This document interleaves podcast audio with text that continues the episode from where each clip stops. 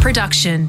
Hello, A Life of Greatness listeners. I wanted to let you know about my private Facebook group called Live Your Life Greatly. It's a space for our community of like minded people to share their wisdom, discuss the content in this episode, and give advice and tips on how to live a life of love and meaning. To join, search Live Your Life Greatly in Facebook groups. You can also join me on Instagram at Sarah Grynberg. We have some very exciting announcements and giveaways. Plus, we also post videos and behind the scenes footage of each recording. To join my community, search Sarah Grynberg on Instagram. Psychiatrist Dr. Bruce Perry is one of the world's leading experts on childhood trauma, and his clinical research and practice focuses on examining the long term effects of trauma in children, adolescents, and adults. In his newest New York Times bestseller, What Happened to You, co authored with Oprah Winfrey, there's a stunning evolution in his own approach to science and life and the matters of purpose and meaning. Bruce's insights speak to the flip side of social isolation, the intense experience many have now had of togetherness, and his deep understanding of alleviating suffering. Love is everything. It really is what makes our species capable of surviving.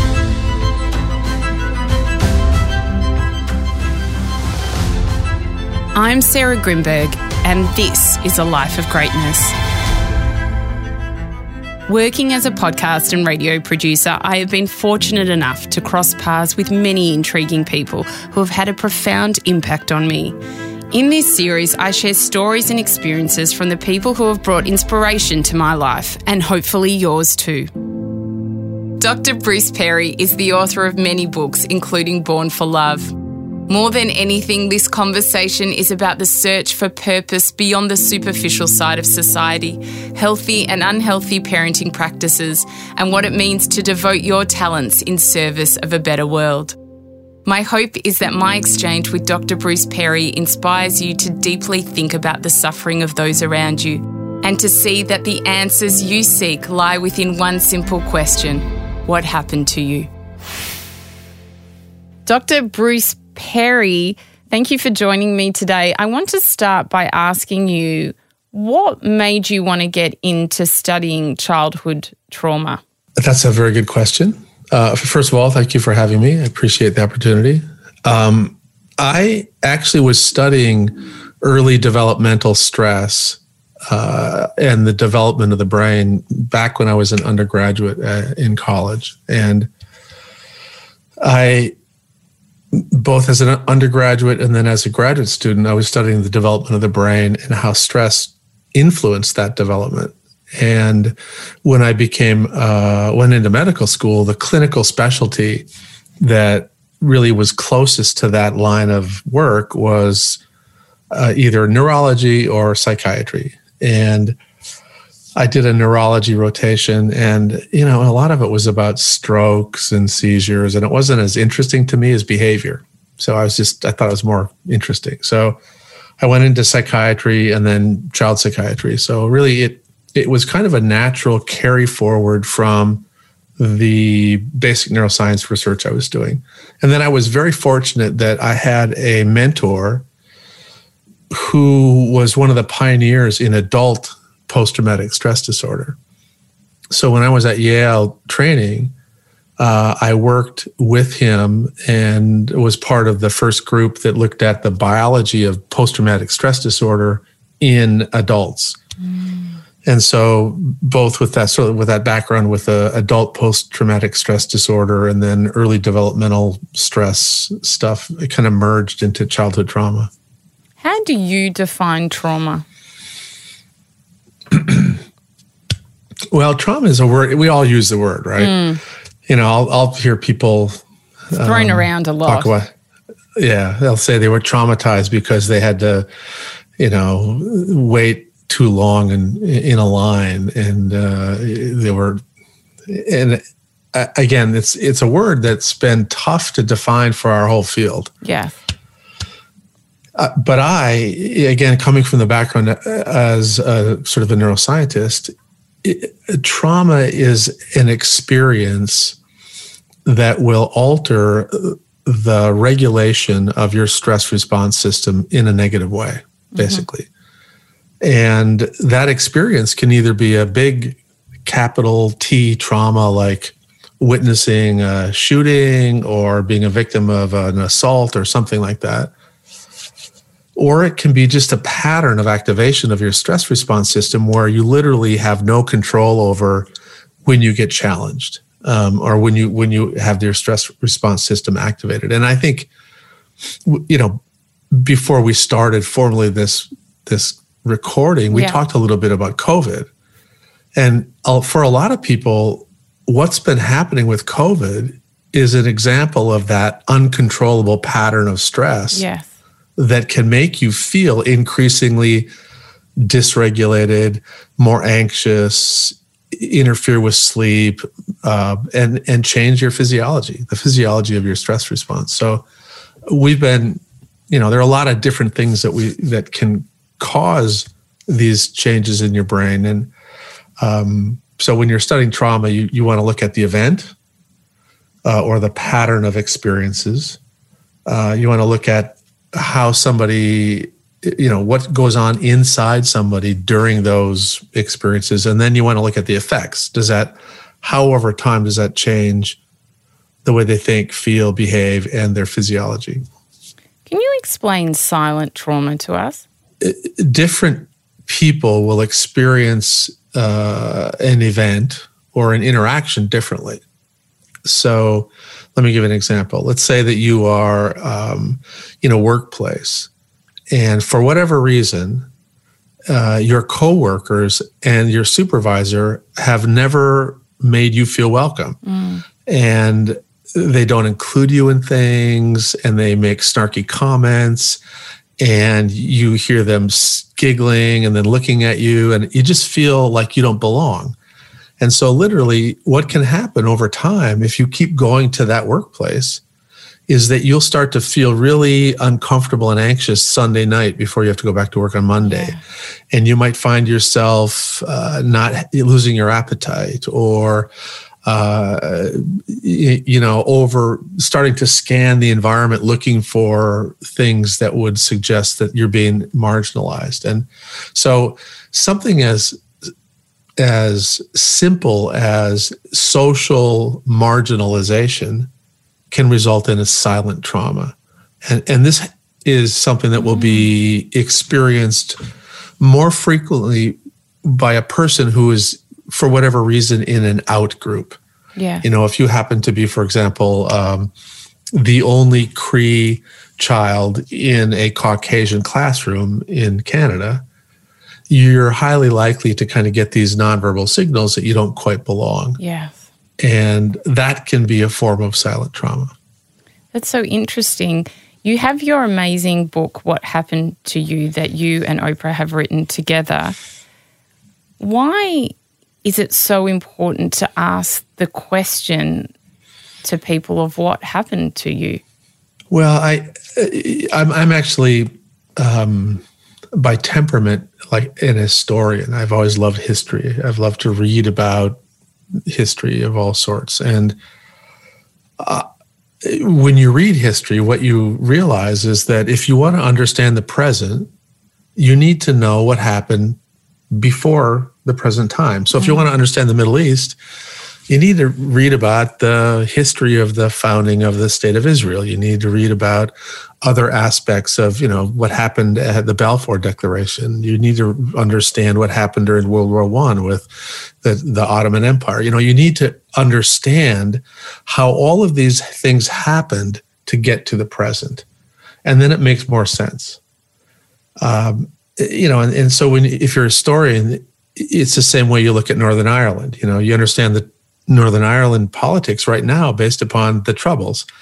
You understand the you know what's going on in Australia based upon the history of different groups that came to Australia and so forth. And it's the same way with a person that your personal history of relationships, your personal history of moving, your personal history of successes in school or failures in school or good relationships, bad relationships, all of that stuff mixes together to kind of make you who you are in the present. Mm-hmm. And, uh, you know, once you get to, you know, a lot of times we'll see people and we'll meet them or we'll, we'll see a troubling behavior or uh, characteristic of that individual and it'll drive us crazy. You know, like why do they always do that? You know, what what's wrong with them? Yes. What's wrong with them? that is a phrase that yeah, I've used many times.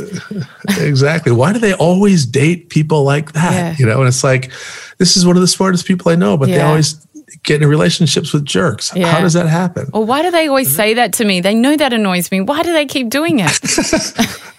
yeah, exactly.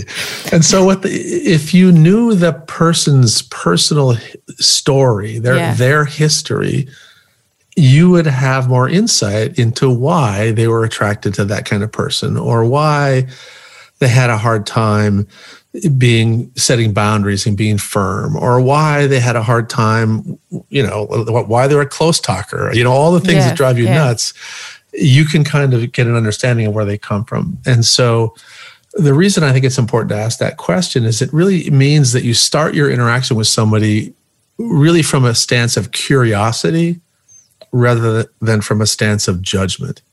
And, and i think that that always leads to just getting to know somebody better you just mentioned then, and you say in your book what happened to you, that life experiences influence who you are, and those experiences change the biology of your body and your brain. There's a bit in your book that I'd like to read out. It's a bit that Oprah has has written. The long term impact of being whipped, then forced to hush and even smile about it, turned me into a world class people pleaser for most of my life. It would not have taken me half a lifetime to learn to set boundaries and say no with confidence had I been nurtured differently. As an adult, I am grateful to enjoy long term, consistent, loving relationships with many people, yet the early beatings, emotional fractures, and splintered connections that I experienced with the central figures in my life no doubt helped develop my solitary independence. In the powerful words of the poem Invictus, I am the master of my fate. I am the captain of my soul. Millions of people were treated just as I was, as children, and grew up believing their lives were of no value. People that come from horrendous upbringings, and I mean, you know, Oprah's upbringing was is just was awful. And you see how much she's achieved now, which is unbelievable and gives hope to so many people. Firstly, what happens when children have that sort of trauma? And then how do you end up being like Oprah and able to achieve so much? So it's not like you have that and then it's like, sorry, you're written off. The rest of your life will be terrible. There is there is hope. Yeah, there, there is. You know, the thing that's striking about working with kids and adults who've had really horrific backgrounds is uh, how often they're healthier than you would have anticipated. Yeah. You know, how often they're still able to be a kind or still open to learning or still willing to try to form a relationship. And I, you know, I think in Oprah's case, and she'll talk about this really explicitly, that for her, it was there were uh, non family adults, teachers primarily, who saw her and and and gave her uh, a sense that she was special, that mm. she was bright, that she was good, that she was capable. And and and she writes about this in the book. Her church community was part of that, but the school community was probably the most important part. Yeah. And uh, I think that that's our in all of our research. What we find is that the people who are connected to family, community, or culture uh, have the ability to buffer stressors. So you can have all kinds of really terrible things happen, but if there are people around you who make you feel loved, who you feel connected with, uh, that can help counterbalance some of the negative things.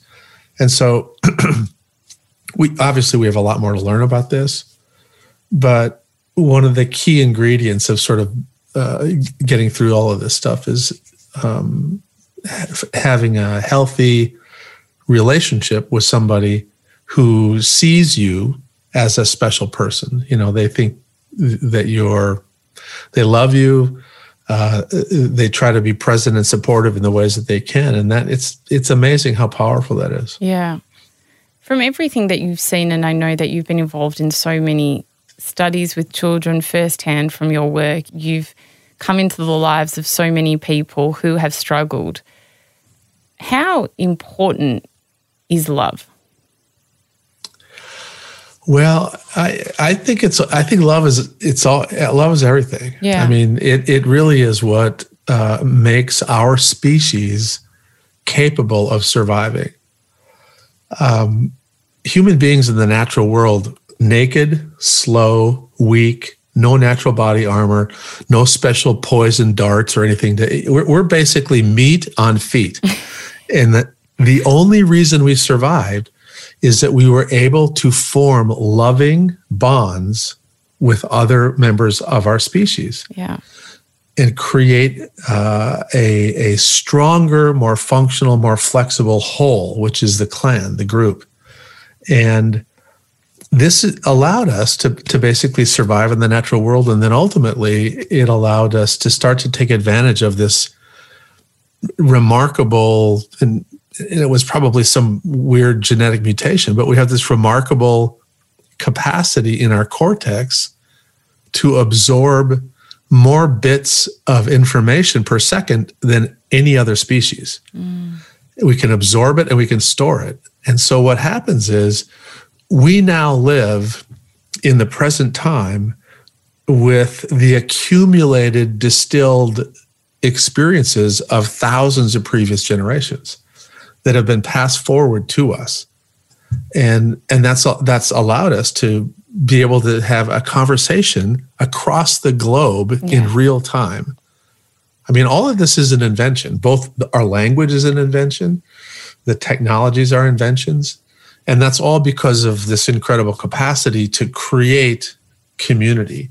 And in community to create a sense of safety where people were able to have their cortex open for business because when you're under threat you your cortex shuts down. So clan family connectedness belonging makes you feel safe which opens up your cortex which means that you can learn and store things and then process them in abstract ways and invent new things and every generation just get a little bit smarter a little bit better a little bit more creative and that's what's that's the history of humanity and it's all based on the capacity to form and maintain loving relationships. Oh, that's so beautiful. If you put fear and love next to each other, would love always override fear? You know, fear is powerful, mm. and fear has been used across the generations to manipulate and influence groups of people. And uh, in the, you know, the, I, I, I believe love always wins in the end. So do I. But it, it doesn't always win in every individual's life, right? Yeah. I mean, there are individuals who uh, has uh, get in situations where fear and terror and pain and horrific things happen. But I think collectively, that the human species, the human as a group, even though there may be instances and periods where there's fear and hate and death that impact members of our group, ultimately, the, our capacity to be loving is going to uh, overcome that and outweigh that. But we've certainly had incredibly brutal periods in the history of humanity. Yeah. Um, and but I again, I'm you know, if you sort of take us as a group, I, I do think that love is ultimately going to win. You talk a lot, obviously, about the biology of your body and your brain. What effects does childhood trauma have on the brain? Well, the primary effect is that it in it alters the activity and the reactivity of a set of really important uh, networks that are that originate in the lower part of the brain and send connections basically to every other part of your brain and the rest of your body. So when those systems kind of the it's kind of like your grand central station. It's where everything that you're seeing and smelling, all the input from the outside world and all the input from the inside world goes into that area. and that area processes it and then kind of sends out messages about what to do, right? And now, if that system, that's those set of systems become abnormally reactive, then you start to have problems with, uh, you, you know, shutting down the top part of your brain. So you're not going to listen to words as effectively. You're going to start to be hyper vigilant and scan the environment for th- potential threat. You're going to increase the physiology in your body, higher heart rate, increase muscle tone. And what you do is you wear out your body. Mm. You know, you just keep your body and your brain on alarm. And when you're in that state for an extended period of time, it impairs your ability to learn, to grow, to form healthy relationships, uh, to manage your heart rate, to manage your pancreas, and you're at increased risk for diabetes, heart disease, lung disease, learning problems, social problems, attention problems, depression, and you know, and and you may or may not be familiar with the the what are called the ACE studies, which are kind of the adverse childhood experience studies that look at the correlation between bad things that happen in childhood and your health and welfare as and functioning as adults. So the more bad things that happen early in life, the more at risk you are for problems as you get older. And it's related to that physiology. The overactivity and overreactivity of those uh, regulatory networks that are in your brain. If, however, you got therapy and you were seeking to change things in your life that had basically kept you in a terrible state because of your early childhood upbringing, there is a possibility of being able to, and I think a large possibility of being able to live a very happy and love filled life. Absolutely. Uh, there's a, no doubt about it. One of the things that, and again, my field is a young field. We have a lot more to learn. Yeah. And the brain's very complicated. But here's what we do know is that the systems in your brain that allow you to do anything are they're changeable. Yeah. So you can change your ability to speak uh, language. You, you know, you could learn a new language if you were 70 years old if you wanted to. You can develop better social skills you know you have to practice but you can develop them. So you can change the brain. And and that's the great thing about the brain it's changeable. So these stress response networks that become abnormally activated from earlier life stress you can change them back. You can have experiences uh, that are consistent predictable nurturing experiences can over time make those systems become better regulated. Yeah. And the most efficient way to do that is to be in a relationship with somebody who loves you. Mm-hmm. I mean, you know, because it takes love. Uh, well, let me give an example. I, think about when you have a baby, right? They wake you up at night, they exhaust you, they take your calories. Um, they spit up on you you they poop on you sometimes they pee on you when you're changing yes. them and we love them. And so all what keeps us taking care of that child who's really a complete drain of energy right? Yeah is that we love them. Yeah. And so when you're with somebody who has trauma related problems later on in life a lot of times they're going to act in ways that would drive most people away. Yeah. They're going to be impulsive, they're going to be inappropriate, they're going to be angry, they're going to blow up, they're not going to listen to you, uh, you know, they'll be exhausting in other ways. But your capacity to be loving so that you'll be present, you'll be attentive, you'll be attuned, and you'll be responsive if that's what's going to help them heal. Mm. And that's why love is so important. You know, and this is why therapy, where you pay somebody to be present and do that work with you, is okay. I mean, I don't have anything against therapy, but what really changes people who have had trauma related problems is when they can find people who are in their lives who don't have to be paid. Yes. They're present because they care for them.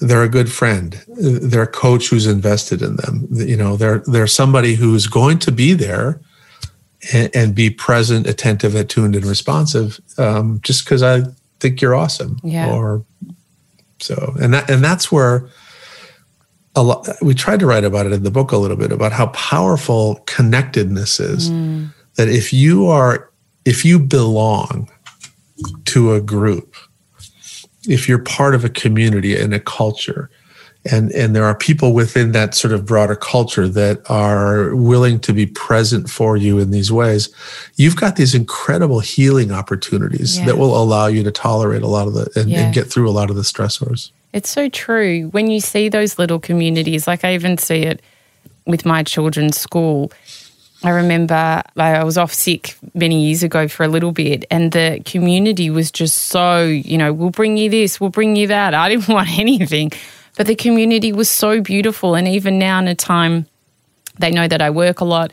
If I'm working on this, there's a million mothers that want to pick up my kids or do this. I don't even need to ask them. And there's just a hundred sea of hands of people that that will help me. And I always think to myself, it is so beautiful to feel so loved by these people that they might not be my good friends. They're just people that I spend time with and I adore. And it is that sense of community where you th- you walk away and you feel very fulfilled because you know yeah. that people care. Yeah. Exactly. And that you know honestly that's that's kind of the core message of this book is that it you know community and connection are at the heart of our the success of our species. Yes. And what keeps community in connection is love. I mean, loving you, you care for people. Yes. And and love of all sorts. Not you know, I mean, we use that. That's another term that we use kind of loosely, but it, I think you know what I mean. It's just you, you, can have you can love somebody in that community. Um, in a way that leads to you sacrificing your time, effort, and energy for their better interests. Yes. And that's a wonderful quality in, in our species. It is. You write about how the first two months in a child's life are extremely important. Why is that?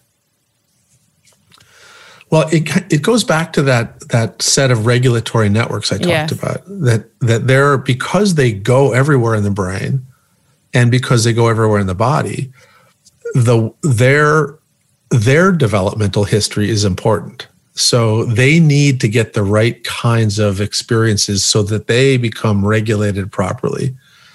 And, and that happens in utero and then in the first couple of months of life. And so, but once they get set, you know, kind of once you've uh, tuned up that system, that system tends to be pretty uh, resistant to negative changes. So in other words, early life experiences in the first couple of months where the mother is cared for and the mother can then in turn do the parallel process and care for her child leads to this well regulated stress response capability that makes the baby better capable of tolerating future stressors mm. and, and is resilient basically and and that's why the first couple of months are so important. And the the irony is, in our society, a lot of people kind of view that time of life as you know whatever. Yes. You know they they don't hear what we're saying. You know we can take the baby to a party because they just fall asleep and then you know. Yeah. Um, and I we have a, again we have a lot of work to do to kind of educate the population about this, but I think by and large. Um, the the better we do to take care of young families and give them the time to be the good parents they want to be, mm. the better off our society will be. You say whenever I'm trying to understand someone, I wonder about that person's brain. Can you tell us the story of Mike from your book who has PTSD from his time in Korea? Yeah, was, Mike was one of the first people I worked with as a training psychiatrist. And I had, um, as I mentioned before, I'd been trained as a neuroscientist. I had a, even had a lab at that point of my own studying the development of the brain. But I didn't know that much about traditional psychiatric stuff. And so I was a trainee and I came in and I was assigned Mike and he was a, a, veteran of the Korean War. And as it turns out, many listeners may not know about much about the Korean War, but it, in the beginning part of the war, it was incredibly brutal. Um, and the U.S. forces were overrun by the Chinese, and lots of units were isolated. And he was in the unit that everybody's killed except him. And um, and so he had lots of terrible trauma related memories. He had what we call post traumatic stress disorder, which resulted in sleep problems, pervasive anxiety, episodic uh, re experiencing, and what people think of as flashbacks. And, and he was a mess. And he handled it by drinking.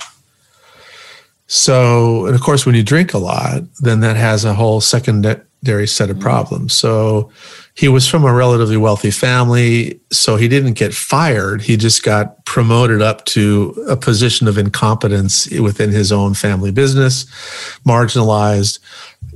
But he just drank himself almost into oblivion and then ultimately started to seek help. And he got better, he quit drinking, but he felt like he was always jumping out of his skin. And uh, he kept coming in and telling me that you know the the only time that he ever really gets any sleep is on Saturday nights uh, after dance club, and you know I was like whatever. I thought it's because he was drinking, you know, yeah. and he just wasn't telling me. And and then he said that he he did something to his hip or his knee or something, and he he got some physical therapy, and the physical therapy involved uh, massaging, you know, getting a massage at one point, and he fell asleep on the massage table, and he would come and tell me these things that you know pattern repetitive rhythmic stuff was regulating. Uh, and i just was not really listening. And uh, uh, ultimately uh, he came in and he wanted me to try to explain to his girlfriend uh, why he was so messed up. And i honestly didn't you know he sort of took me by surprise. I didn't know really how to explain it. So i I kind of reverted to what I knew. I knew a lot about the brain. So I just sort of drew this upside down triangle version of the brain. And I said, okay, there's these systems that are involved in stress and his are overactive. And, uh, and then literally while I was describing it to him, it sort of crystallized to me that what was happening to him with these flashbacks, you know, that, that the lower part of the brain processed the experience before the top part of the brain. And anyway, I ended up sort of having some insights of my own that led to the, me thinking about things differently. But I tried to explain this to Mike in a way I think that was kind of helpful for him. But what I really ended up doing over time was recommending that he get uh, more of this, what we call somato body, and then sensory, you know, uh, your eyes, your ears. So somatosensory uh, intervention that was essentially regulating and it it was something that would be quieting to the these these regulatory networks in the lower part of the brain and it was really the first time that I started to think about what we now think of as our neurosequential model that the brain processes information in a sequential way. You know, when you look at me across the airwaves, the first part of your brain that sees me actually gets input about me is not your cortex, the smart part of your brain. It's not the smart. It's it's really the dumbest part of your brain. It's the brainstem, that your little you know reptilian brain, and then that part of your brain is taking in the way I look, the tone, my tone of voice, and it's matching it against your previous history with people who look like me, sound like me, talk like me, and you're making judgments about me. Uh, uh you know, you're getting el- emotional elicited stuff even before the information gets to your cortex mm. for you to hear my words.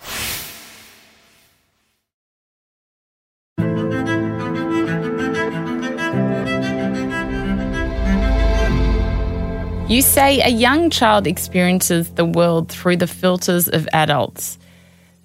So, this was really interesting because you talk about quite a few people will say, I'm not going to leave my partner till my kids are older and that's not a great thing. But then there's also the big triggers of divorce when children are young, which have a huge yeah. impact as well. Is there a good outcome if parents separate from each other? Yeah, you know, that's, I get asked this a lot. Um, so, one of the things that we know is that human beings are very, um, bec- because we're so relational, huge parts of our brain are reading and responding to other people. We're, we're kind of contagious to their nonverbal cues. And so, you know, if a mother's depressed, and the child sees that, mm. the mom can't say, Oh, I'm fine, honey. The child knows that there's something going on. Uh, or if a parents fight and the children, literally, there's studies that show that if parents argue and fight, that the baby asleep in the crib will literally process that information. Wow. They they perceive that, they hear it, and it influences their stress response. So, now, I, I don't want to terrorize people and make them feel like, oh my God, I have to only whisper around my children. Yes. Uh, and it's okay to have conflict around your kids, but it's also important to repair around your kids, right? Mm. You know, rupture and repair is just part of human communication. So I think what's important to remember is that you know extreme conflict is not good for children it's just not, it's confusing, it's overwhelming, it, it will disrupt their normal development. And if you're in a relationship with somebody where there's episodic extreme conflict uh, or episodic extreme coldness, like complete like relational disengagement. Yeah. Either one of those are not good for kids to see. And it's probably worth you know, it's it's never one of these things like this is right and this is wrong, or this is good and this is bad. It's sort of like this isn't good but this is worse. And so you're always sort of having to do that when you're deciding about how to split up if you're parents and you and you have kids, or if you're married and you have kids. And uh, you know, I think part of what has to happen is if you make that decision as adults, you should think very carefully about how to transition that with the kids and reassure them, educate them, talk with them, and um, you know, you can make that process easier for kids.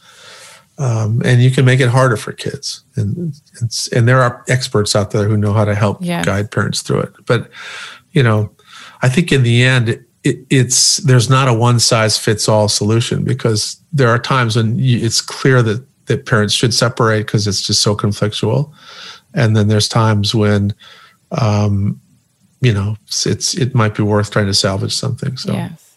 You talk about childhood triggers in your book. Can you tell us the story about Sam? Sam was a boy who lived in a what we call a residential treatment center in in the U.S. Basically, there, there were about 80 kids that lived in a dormitory like facility, and they lived there because they'd failed placements in previous foster homes. They'd run away or they'd blown up the situation in one way or another. And he was a boy who'd been sexually abused by his father and um, in a pretty severe way, and then uh, ended up in foster care and then, you know, had, I think, like 12 placements before he ended up at this place.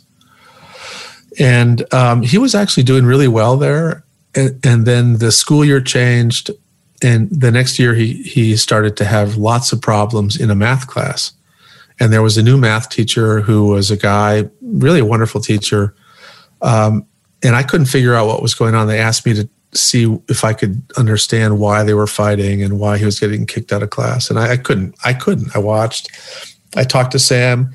He didn't understand it. He just said the teacher doesn't like me. The teacher had no idea what was going on. Um, and um, so I just kind of left it at that. And one day, the father came because there were court ordered mandatory visits from the parents.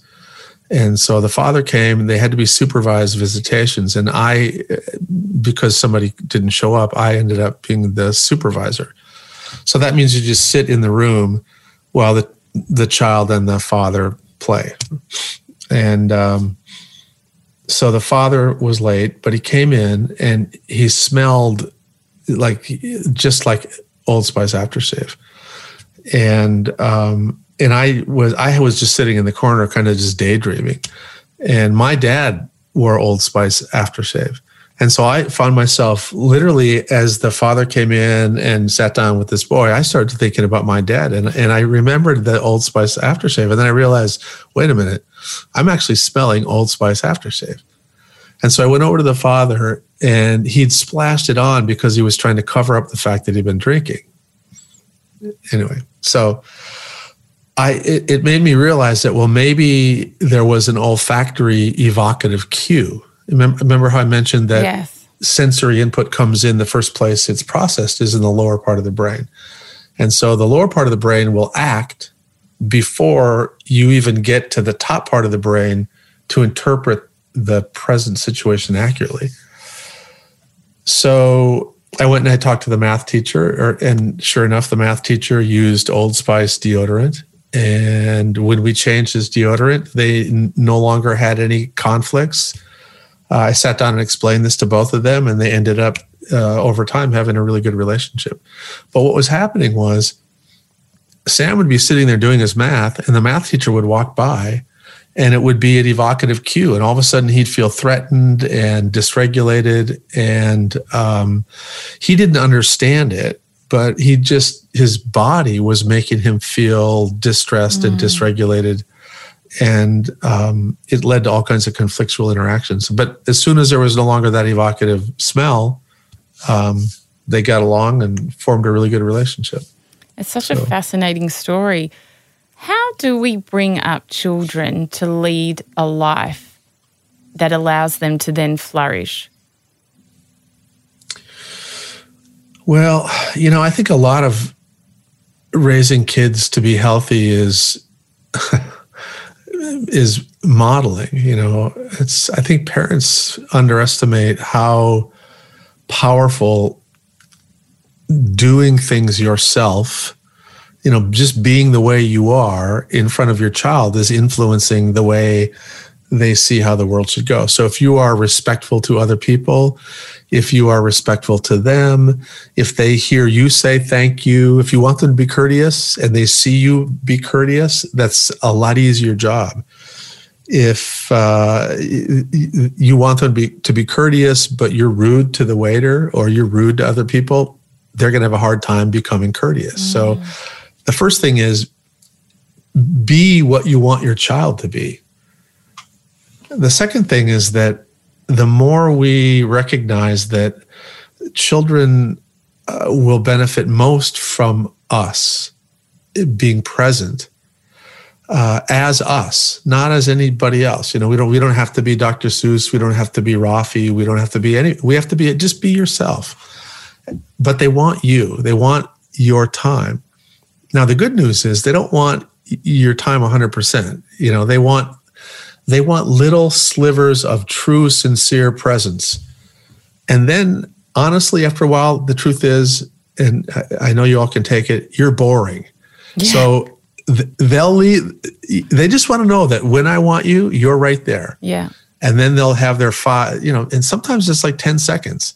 10 seconds of you're really here, you're really paying attention, and and then they'll wander off and do their thing, and then they'll come back and they'll want another, you know, touch base again.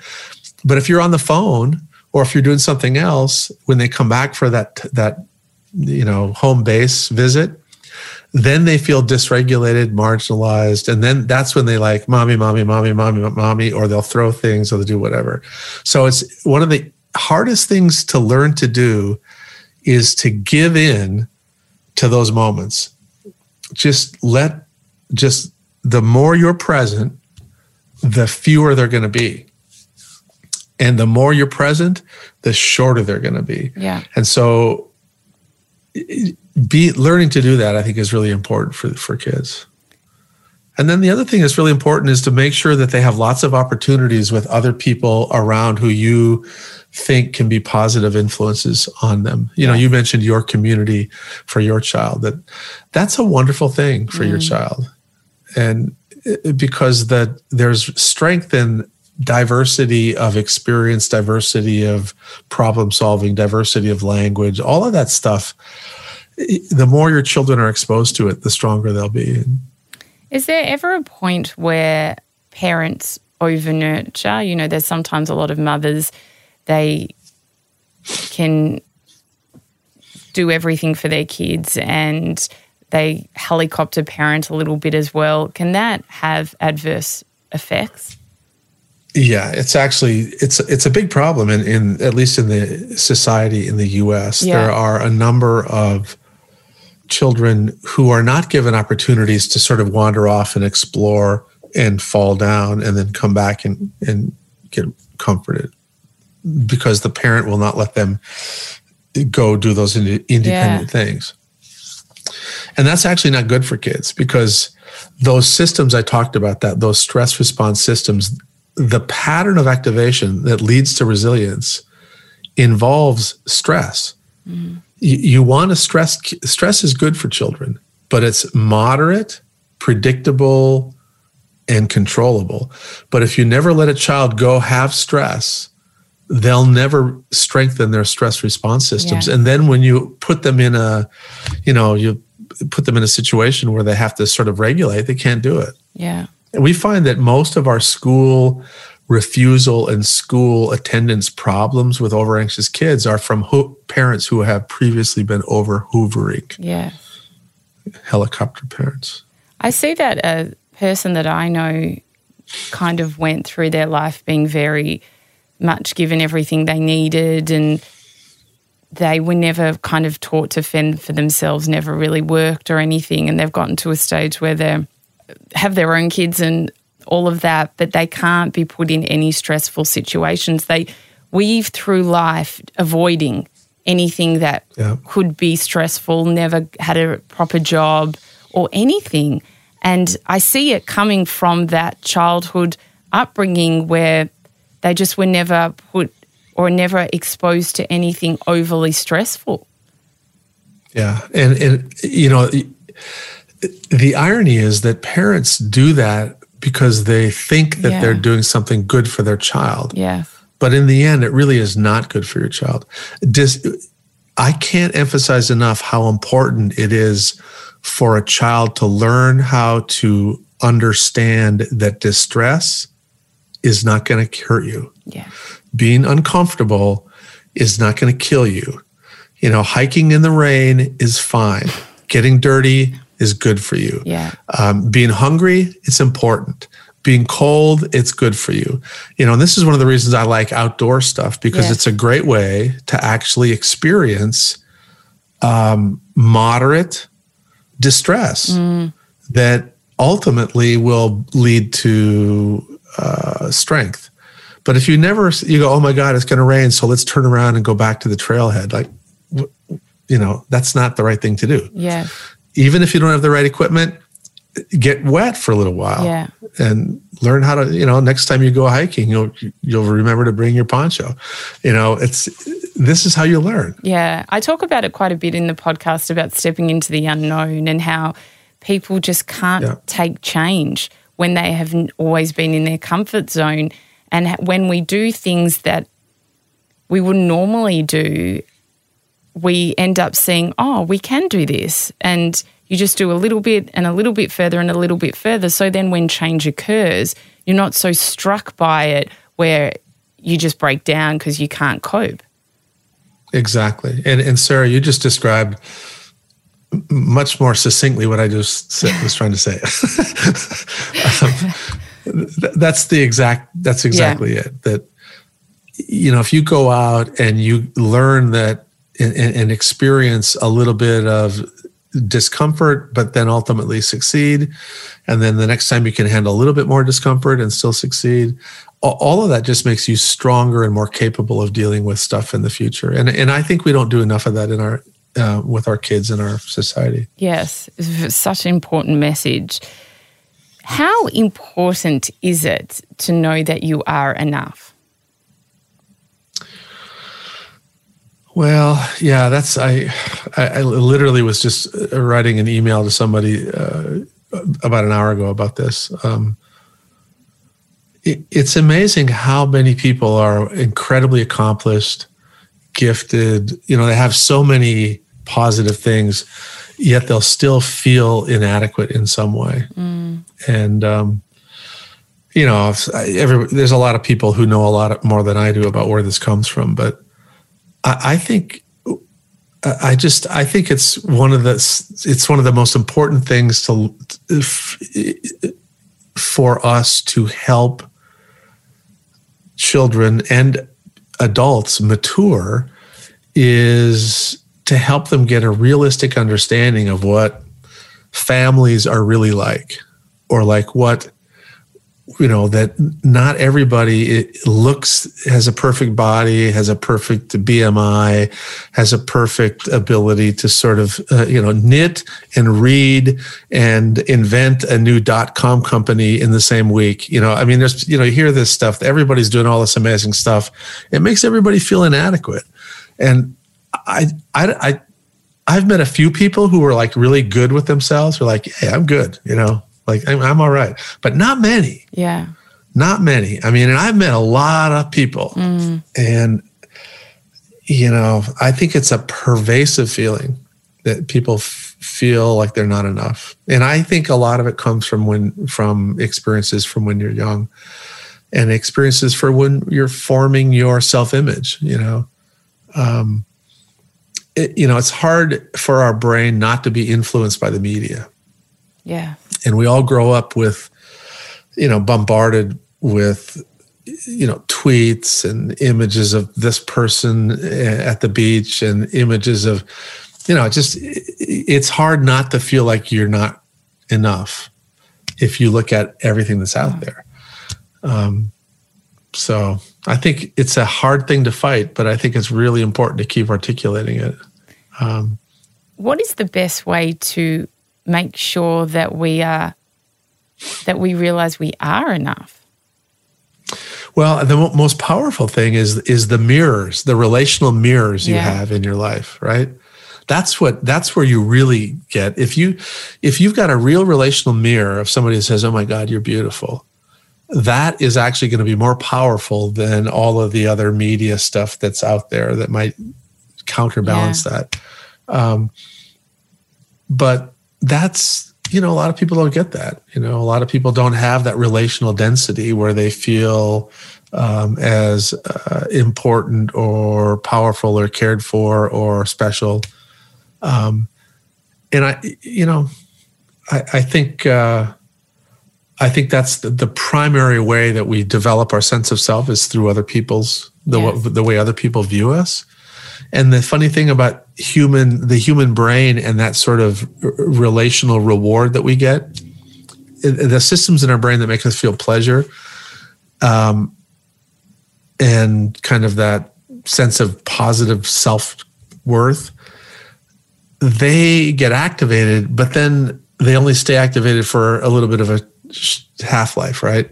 So somebody says, "Oh my gosh, uh, uh, I love you," and uh, and you go, "Oh my God, I love you too," and it's a wonderful moment, and you feel awesome, right? Mm-hmm. And and but you want to hear it again, like a minute later, yes. right?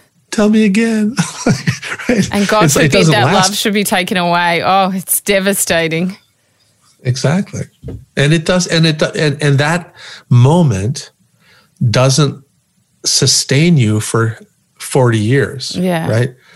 So you have to have other moments where you are fully present with each other and say, I love you. And, and it's important. And, and what happens is that, uh, a lot of these relational, a lot of relationships get into this inertia uh, where, oh my God, I, I, it's been two weeks with my child. And if I actually look at what I've said to my adolescent child, I've said, Where's your homework? Uh, make your bed, brush your teeth, do this. I, I, haven't been a good mirror for this child. Yeah. You know, I haven't said, "Oh my God, have I?" You're doing a great job. Uh, let me let's spend some time. Let me listen to you. You know, they do studies on how much time parents spend with adolescent kids, and it's like you know minutes, mm. minutes a day in in in terms of real interactive conversation. And none of us really would intend to do that, right? We'd like, oh my God, we love our child. Yeah. But I don't, it's not a lot's going to happen in a minute. No. It's important so. information to know. What is the best advice that you have ever been given? love the land. I think that's the best advice. And it was it was good advice for a lot of reasons. I mean, and it functions on different levels. Uh, I, I, think it, it it's about the impermanence of life. Mm. And the, the context was, I mean, it was about this sort of this uh, over focus on yourself and um, it was a, from a wise, wise person who was basically, you know, like lo- love the land. You know, don't worry. You know, that's you're over focused on how you feel right now, um, and it it's related to other advice that I've been given that the best way to really help yourself is to help somebody else, mm. and um, it really is. And we do we use this clinically all the time that that people who are depressed and feel upset about themselves, we assign them other people to go help. And it really makes it just, it sort of very quickly shifts yeah. your focus. If you quit being so focused on yourself uh, and engage with the rest of the world, um, it, you know, the relational world, it really makes a big difference. But I thought that that other piece of advice was so important because you know, we human beings, you know, we're we're just part of a much bigger whole. Yeah. And um, you know, I think if you love the land, it's um, it sort of puts perspective into the impermanence of of our our lives. It's kind of like looking at the stars when you're on a camp out, you know. You kind of you realize you're only a, a speck of something much bigger. Right. And your worry about the test on Mondays probably not in the whole sum of things. Nothing to worry about. So, what's the lesson that has taken you the longest to learn? Mm.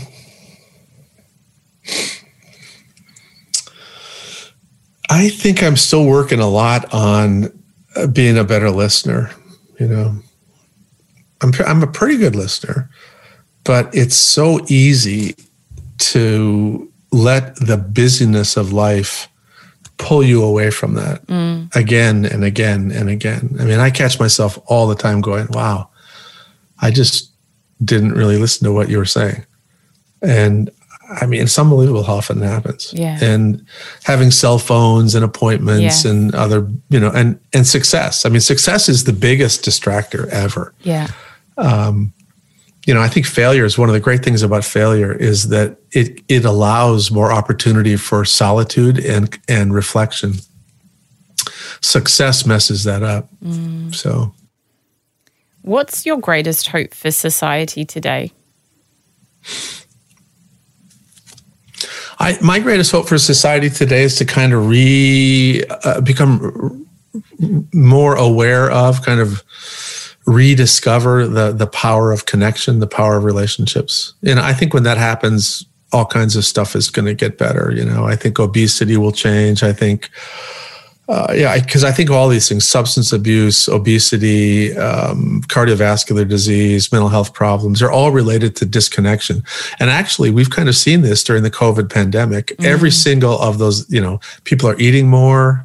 There's more sort of eating for comfort. There's more feeling disconnected, dysregulated, more depression, uh, and a part of it's because we're we're fighting our biology. Our biology is to be together, and keep when we stay apart from each other. It's really hard on our physiology. So I hope that society sort of re recaptures the power of connection. What is a life of greatness to you? I think a life of greatness is when somebody leaves behind in other people's hearts and in their heads goodness, good things. Bruce Perry, thank you so much for all the unbelievable work you're doing. It's so, so important. So, thank you so much. Thank you, Sarah. I appreciate the opportunity to talk with you. If you've enjoyed this episode, then I'd love you to join my community on Instagram at Sarah Grynberg, where we post videos and behind the scenes footage of each recording. You can also join my private Facebook group, Live Life Greatly. Where we discuss the content in this episode and many more, as well as give advice and tips on how to live a life of love and meaning. To purchase my ebook, Finding Greatness, head to sarahgrynberg.com. And if you love what you heard, then we'd love you to hit subscribe on Apple Podcasts or your favourite podcast app and leave a five star review. It will help us share this wisdom with others. A Life of Greatness's executive producer is me, Sarah Grynberg. Audio producers Matt Curry and Nicola Sitch. Special thanks to Grant Tothill for bringing this dream to life. For more episodes, search a Life of Greatness podcast, download the new Listener app now, and listen for free. Listener.